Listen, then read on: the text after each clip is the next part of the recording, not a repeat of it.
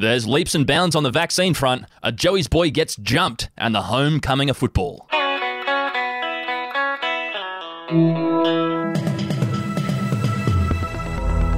Yeah, hello and welcome to Friday. It's the 9th of July, and this is your daily Betoota to wrap up the week. My name's Wendell Hussey, and I'm joined once again by Errol Parker. How are you? I'm all right, mate. A uh, bit sleepy this morning. Uh, I got up at uh, quarter to four to watch the Poms get done by my Danes, but uh, didn't get there in the end, mate. A bit contentious. I didn't like that green laser into Kasper's eyes, you, you know, during the penalty. I thought that was a bit ordinary, but you know, we're dealing with Poms, mate.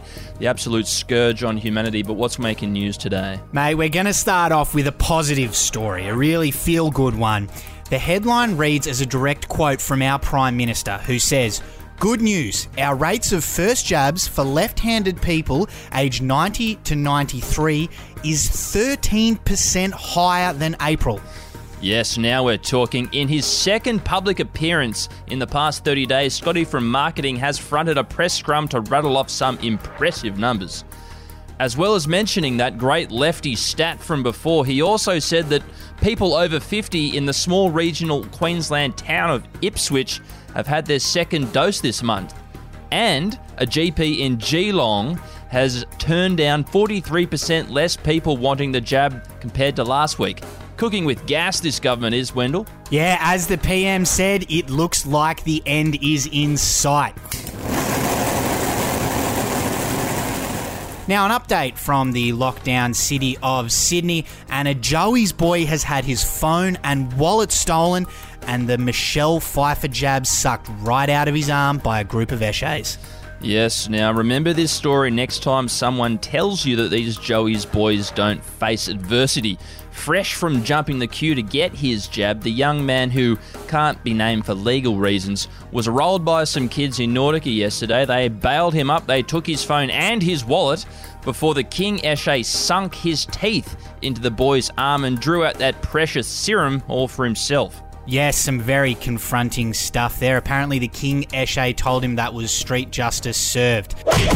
Sporting news, and it's coming home, says nation in tournament that excludes the continent with nine World Cup wins. Yes, and he's not talking about Australia. It looks like the world could be in for an unbearable few days if this does indeed happen. If you missed it, England have made it through to the European Championship final and that's got their fans going a bit berserk. Despite the fact the tournament does not include any South American teams, English fans are now claiming that, quote, football is coming home, and a very English thing to do, isn't it? Yes, indeed. And there was a comment from an angry English fan on our story. His name was Nick Worms, and he was saying, So when Australia won the Asian Cup, shall we dismiss that because Brazil wasn't invited?